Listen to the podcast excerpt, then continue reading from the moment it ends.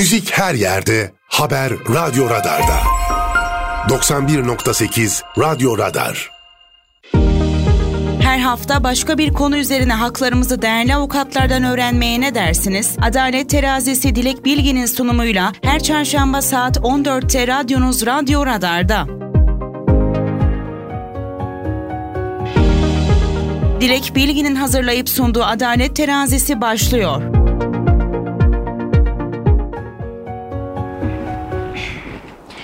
91.8 Radyo Radar'dan herkese merhaba efendim. Tarihlerimiz 17 Ağustos 2022 günlerden çarşamba. Ben Dilek Bilgi. Adalet Terasi programı ile karşınızdayız. Ee, efendim yayına geçmeden önce e, 1999 yılında 17 Ağustos 1999 yılında yaşadığımız elim olayı da e, anmadan geçmek istemedim. İstanbul e, Kocaeli Gölcük merkezli e, İstanbul'da bir deprem yaşamıştık ve birçok can kaybı yaşamıştık. Tekrardan e, orada can kaybı yaşayan herkes Allah'tan rahmet diliyorum. Ailelerine sabır diliyorum. Umarız bir daha ülkemiz bu kadar büyük afetler yaşamaz. Efendim bugünkü konuğumuz Ayla Gökşen. Hukukçu Ayla Gökşen'le biz e, ikinci el araçlar, e, bunların e, trafik kazası, e, araç değer kaybı gibi birçok konuyu değerlendireceğiz ve konuşacağız. Hoş geldiniz Ayla Hanım. Hoş buldum. Çok teşekkür ediyorum. Merhabalar. Nasılsınız? iyi misiniz? İyiyim. Çok teşekkür ederim Dilek Hanım. Siz nasılsınız? Çok teşekkür ederim. Ben de iyiyim. Ee, hiç vakit kaybetmeden başlayalım istiyorum. Ayla Hanım ilk sorum şöyle. Trafik kazası sonrası vatandaş ilk ne yapmalı? O e, yaşadığı o olay sonrasında yapacağı aşamalar, uygulaması gereken prosedürler, hukuk e, alanında sizlerin bu konudaki yetkileriniz neler? Evet çok teşekkür ediyorum. Ee, konumuzun da e, mahiyeti itibariyle trafik kazaları ve bu kazalar neticesinde ortaya çıkan maddi zararlar, araçlarda meydana gelen değer kayıplar üzerine konuşacağız. Ee, Dilek Hanım sormuş olduğunuz soru da konunun başlangıcı aşamasından son derece kıymetli. Ee, son derece sıkıntılı trafik kazaları meydana gelebiliyor ufak veya büyük çapta. Her trafik kazası neticesinde de bir maddi hasar meydana gelebiliyor. Taraflardan kusurlu olan olmayan veya kusur oranını paylaşan paylaşan kişiler bakımından yapılması gereken ilk işlem Öncelikle taraflar arasında bir kaza tespit tutanağının oluşturulması. Elbette başka bir oturumun konusu olabilir. Cismani zarar da meydana gelebilir. Kaza sonrasında insanların öncelikle elbette önce sağlıklarına dikkat etmesi, ilgili kolluk birimine bulundukları bölgeye göre haber vermesi, varsa araçlarında bir trafik tespit tutanağı taraflar arasında imza altına alınması elzem. Ayrıca taraflar arasında e, mümkünse tabii artık teknoloji ilerledi araçların vaziyetinin açık bir şekilde nereden hasarlandığının net bir şekilde görüntü altına alınması da elzem. Çünkü biliyorsunuz günümüzde e, trafik ekipleri geldiğinde veya kolluk kuvvetleri geldiğinde olay tamamlanmış oluyor. Kaza e, gerçekleşmiş ve bitmiş oluyor. Dolayısıyla kaza anını e, hasarlanma bölgelerine bakarak, e, varsa bir fren izine bakarak, yine fotoğraflara bakarak hayali bir şekilde, tahmini bir şekilde e, trafik tespit tutanağını dolduruyorlar. Bu da kimi zaman sağlıklı olmuyor. E, oturumun devamında açıklayacağız bu tespit tutanaklarına itiraz noktasında. Hı hı. E, haliyle yaşanmış ve bitmiş bir kaza üzerine gelindiği için e, insan olarak hasarlanma noktalarına bakıp nasıl çarpma gerçekleşmiş, kimde ne şekilde bir kusur var şeklinde bir yaklaşım gerçekten ki kaza tespit tutanağında e, kalem altına alınan kusur oranları da taraflar bakımından bağlayıcı değildir. İtirazı kabildir. İlerleyen aşamalarda kişiler bu anlamda itiraz da edebilirler. Ee, peki bu aşamalarda sigorta şirketlerine başvuruda hangi evraklar bulunmalı? Neler yani, yapmalıyız tabii şöyle, hazırlık olarak? E, taraflar trafik tespit tutanağını oluşturduktan sonra kusur oranının belirlenmesi noktasında, araçtaki hasarlanmanın belirlenmesi noktasında ekspertiz firmalarına araçlarını götürerek araçtaki değer kaybını, hasar miktarını belirleyebilirler. Yine trafik tespit tutanağında ayrılmış olan bölgelere yazılan zorunlu mali mesuliyet sigortasını, kasko varsa eğer kasko sigortasını ve poliçe numaralarını bildirirler. Bu doğrultuda da kime başvurulacağı noktasında muhatap belli olmuş olur olur. Sigorta şirketine başvuru yapılırken de yapılması gereken şey poliçe numarasının belirtilmesi, kaza tarihi, kaza tespit tutanağı, tarafların, e, sürücülerin veya araç sahiplerin bazen araç sahibiyle sürücü farklı olabiliyor. Hı hı. E, ehliyet bilgileri, araç ruhsat bilgileri, e, akabinde herhangi bir şekilde kati rapor aldırılmışsa sigorta şirketleri bakımından veya ekspertizlerden bu raporların ekine konularak talep edilen hasar miktarının da bu raporlar doğrultusunda dile getirilmesi gerekiyor. Anladım. Ee, peki bu davalarda da arabuluculuk gibi bir şart var mı? Tabii hatta e, o kısmı da biraz açmak isterim. Sigorta şirketine bu başvuru yaptık. Başvuru yaptıktan sonra sigorta şirketine tabii daha öncesinde bunu iadeli taahhütlü olarak göndermekte fayda var haber alma belgesiyle birlikte. Çünkü ilerleyen aşamalarda hem arabuluculuk ve e, mahkeme olan aşamada hem de e, işi sigorta tahkim komisyonuna taşıyacaksak orada buna ihtiyacımız olacak.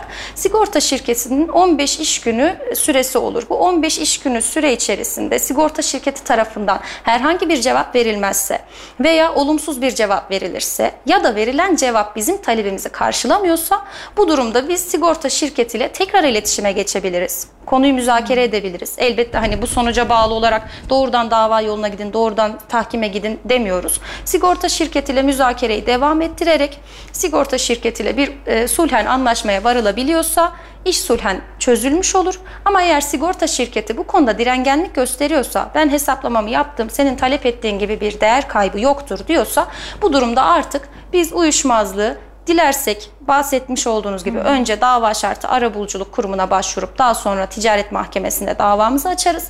Dilersek hiç arabuluculuk ve mahkeme yoluna gitmeden sigorta tahkim komisyonu dediğimiz alternatif uyuşmazlık çözüm noktaları var bu kurumlara başvuruda bulunarak yine işlem yapabiliriz. Tabi sigorta tahkim komisyonuna başvurmadan önce herhangi bir ara buluculuk süreci geçirmişsek artık bu yol bizim için kapanmış oluyor usulen ve doğrudan artık mahkeme yoluyla devam etmemiz gerekiyor.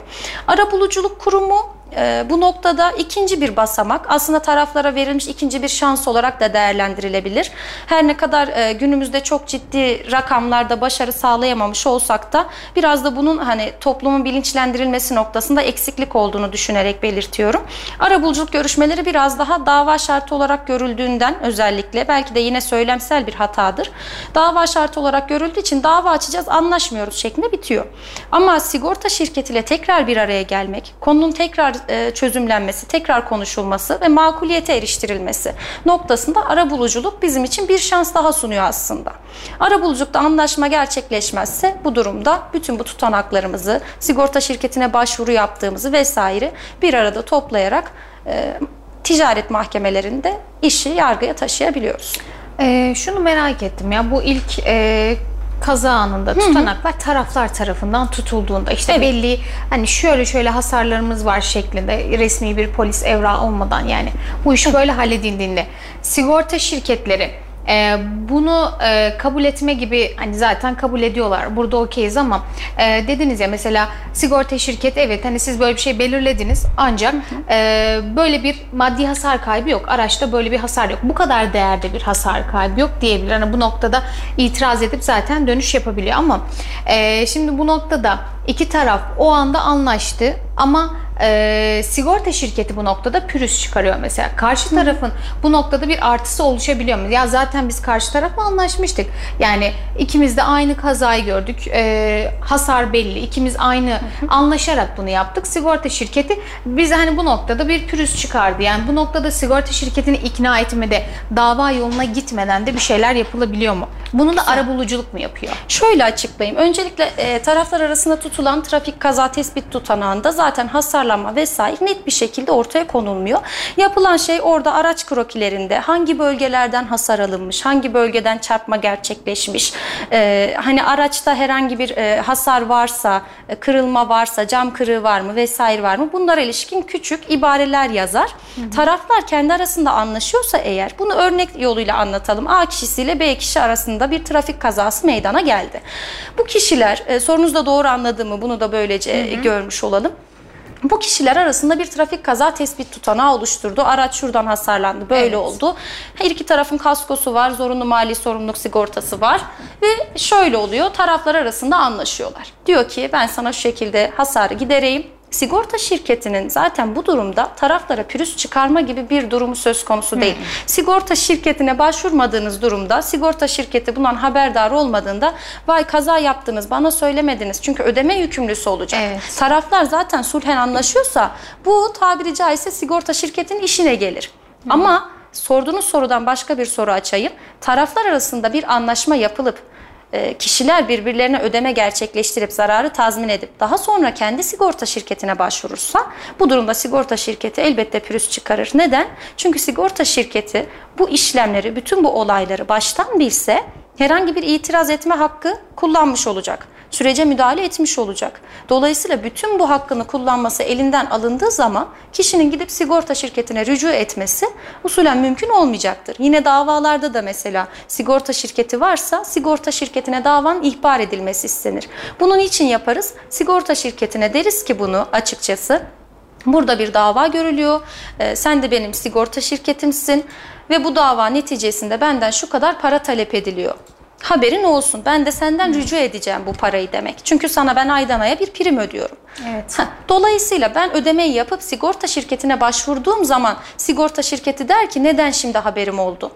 Bu noktada pürüz çıkarabilir. Ama taraflar arasında anlaşıp da sigorta şirketine hiç başvuruda bulunmadan sulhen konuyu kapatıyorlarsa sigorta şirketinin burada bir söz hakkı yok. Ee, peki şey oluyor mu? Ee, konudan da çok sapmak istemiyorum ama hı hı. E, ufak kazalarda evet, ufak çarpmalarda e, yani az e, maddi hasarlı kazalarda hı hı. evet karşılıklı anlaşmalar söz konusu olabiliyor. Bu noktada e, polisin devreye girmediği, e, sigorta şirketin devreye girmediği durumlar var. Hı. Ancak e, hukukçular ya bu noktada mesela ne zaman devreye giriyor? Ne kadar büyük bir maddi hasar olması gerekiyor can kaybı dışında? Yani sizin böyle standartları var mı hukukta?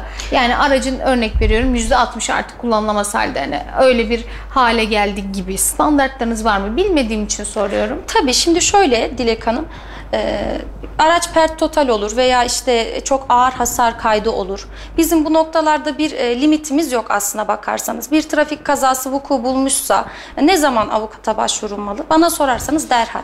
Yani hmm. derhal avukata başvurulmalı. Çünkü netice itibariyle e, e, tabii elem olaylar bunlar. İnsanlar başına gelsin bunu murad etmez. Ancak başınıza böyle bir şey geldiği zaman doğru yönlendirme, doğru yol alma noktasında elbette bir avukata başvurmak gerektiğini düşünüyorum. Ama tabii ki sürecin bir vekil vasıtasıyla e, takip ettirilmesi, profesyonel hukuki destek alınıp alınmaması elbette vatandaşın kendi tasarrufu.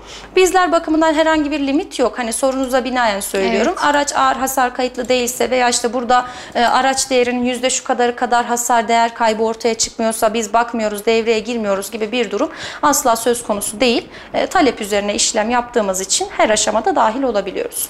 Şimdi bu noktada da alternatif uyuşmazlık çözümlerimiz var mı şeye girdiğimizde? Evet. E, şöyle normalde daha önce sigorta tahkim komisyonları e, faal olmadan önce bu işlemler tamamen hani taraflarda bir sigorta şirketi varsa tabii ticaret mahkemelerinde yoksa asli hukuk mahkemelerinde genel yetkili mahkemelerde değer kaybı davaları açılıp değer kaybı üzerinden taraflar maddi alacağı kavuşuyordu. Hı hı. E, ancak sigorta tahkim komisyonu faal olduktan sonra uyuşmazlıklar tabii mahkemeye göre çok daha hızlı bir şekilde netice alınabilir oldu. Şöyle ki burada da yine tahkim komisyonuna başvurmadan önce ön şart olarak sigorta şirketine başvurmak gerekiyor.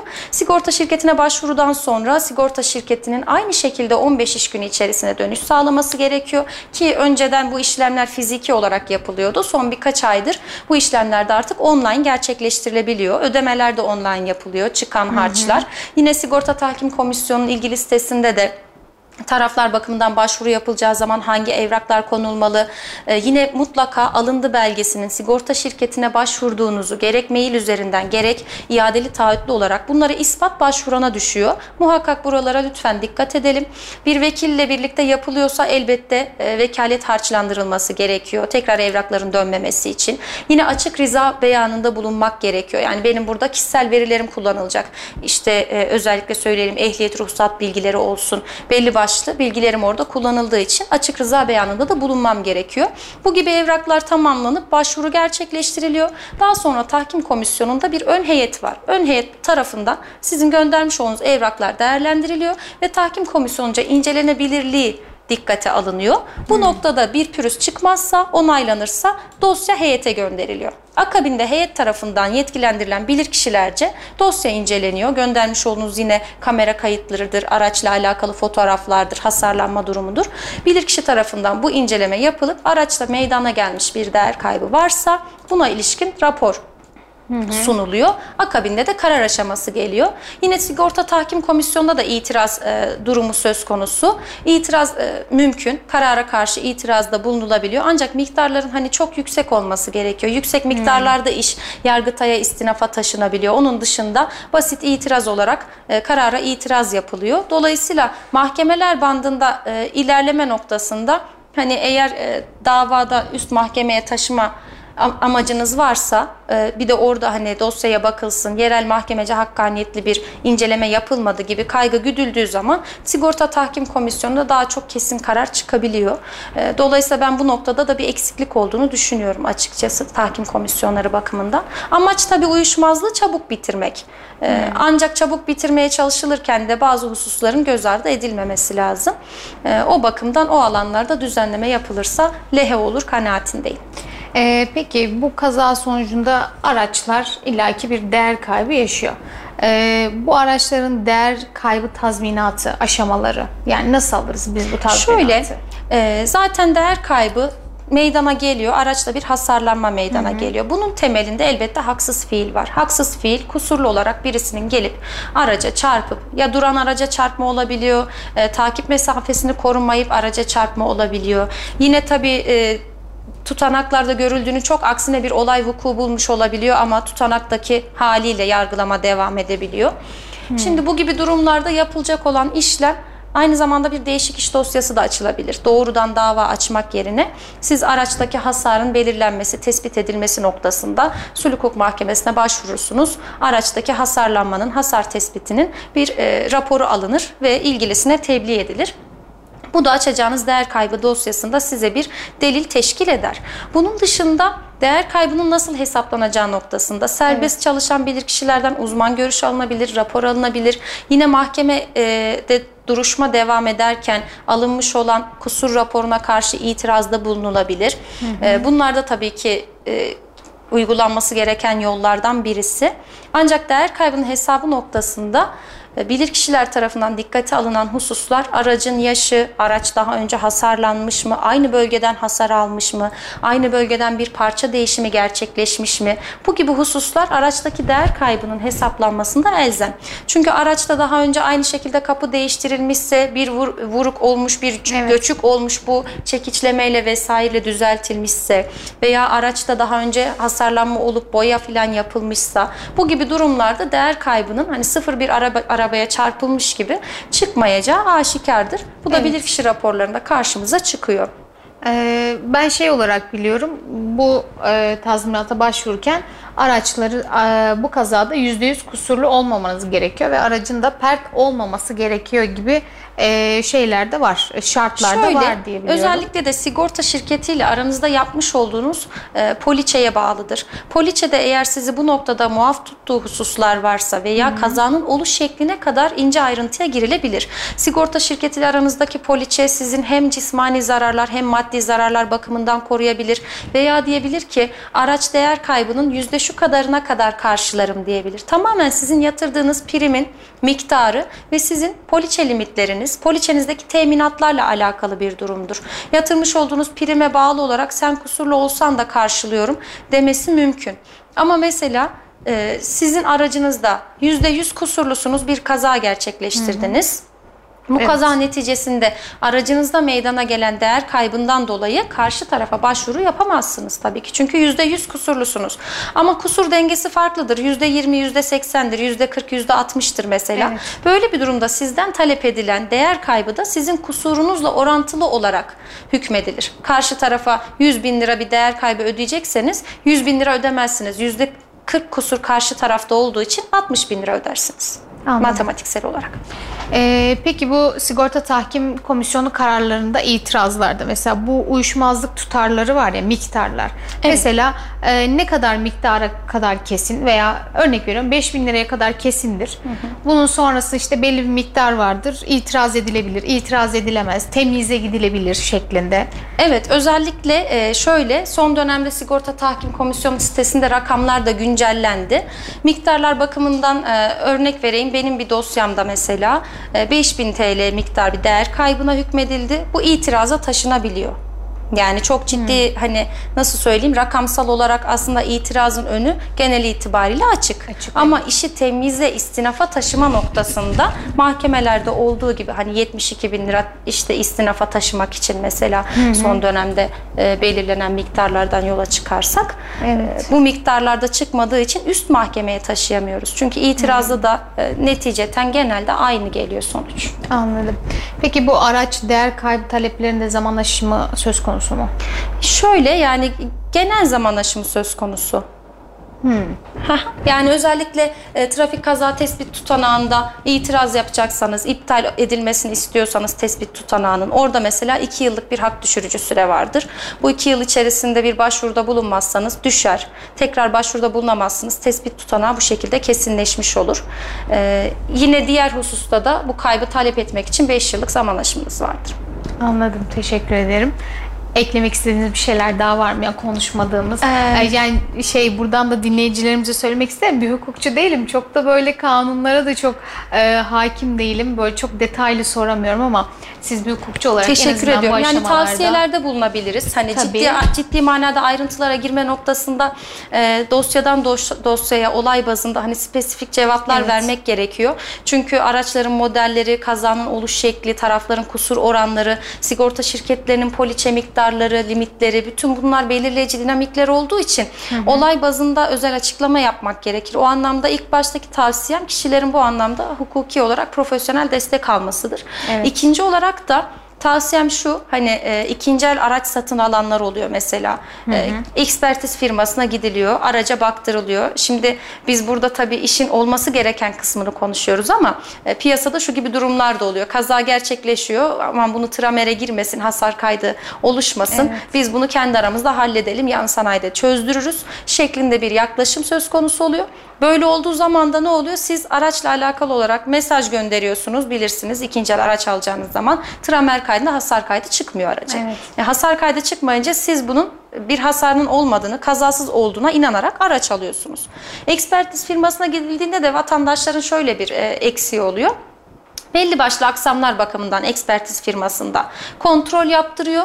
Ondan sonrasında tamam bu araçta sorun yok. Kalanıyla vatandaşın beyanına inançla bu aracı almış oluyor. Ancak yapılacak incelemelerin ayrıntılı olarak yapılmasını e, tavsiye ediyorum bu noktada. Çünkü e, üçüncü kişi tarafından beyan edilmemiş bir e, sorun meydana geldiğinde, araç vaat edildiği gibi çıkmadığında tekraren hukuki süreçle uğraşmak durumunda kalıyorlar çünkü. Bu sefer de tüketici mahkemelerinde eğer yani e, durum ve koşullar buna müsaitse tekraren yargıya başvurmak durumunda kalıyorlar. Dolayısıyla araç alırken, satarken veya böyle bir kaza vuku bulduğunda aşamaları sağlıklı takip edebilmek bu noktada da hukuki olarak profesyonel destek almalarının elzem olduğunu belirtmek isterim. Ee, güzel bir yere değindiniz. Mesela bu e, eksik bilgi yani dediğiniz gibi o kayıtlarda, ekspertizlerde o halledilebilir sorunlar deyip işte kayıtlara geçirilmeyen Evet. olaylar.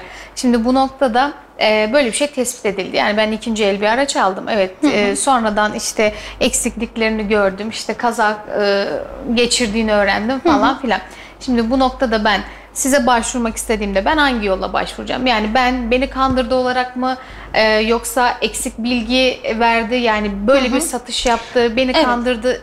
Yani bir hukukçu olarak tüketici mahkemesinden ziyade yani size ben hangi e, şeyle başvurabilirim? Davaya hangi Şöyle. dilekçeye gireceğiz? Şöyle yani açıkçası beni kandırdı noktasında kullanmış olduğunuz kısmı şöyle açabilirim. Ortada bir maddi menfaat var. Sizden de saklanan bir gerçek var. Evet. Dolayısıyla bir hile söz konusu. Buradan yola çıkarak savcılıkta bir suç, suç duyurusunda bulunmak mümkün. Evet. E, kişiler öncelikle bu anlamda bir e, yargı yoluna başvurabilir. İkinci olarak da e, ekspertiz firmalarının tabi burada düzenlemiş olduğu formlar da açıldıkça açılıyor konu. Evet. Formlar da önemli. Şimdi bazı formların altında şu yazar. Sadece belirtilen hususlarda inceleme yapılmıştır. Aracın tamamı hakkında bilgi vermez. Bu tabi ekspertiz firmalarını belli oranda sorumluluktan kurtarır. Çünkü ne kadarını açık incelemişse o kadarına ilişkin bilgi veriyor.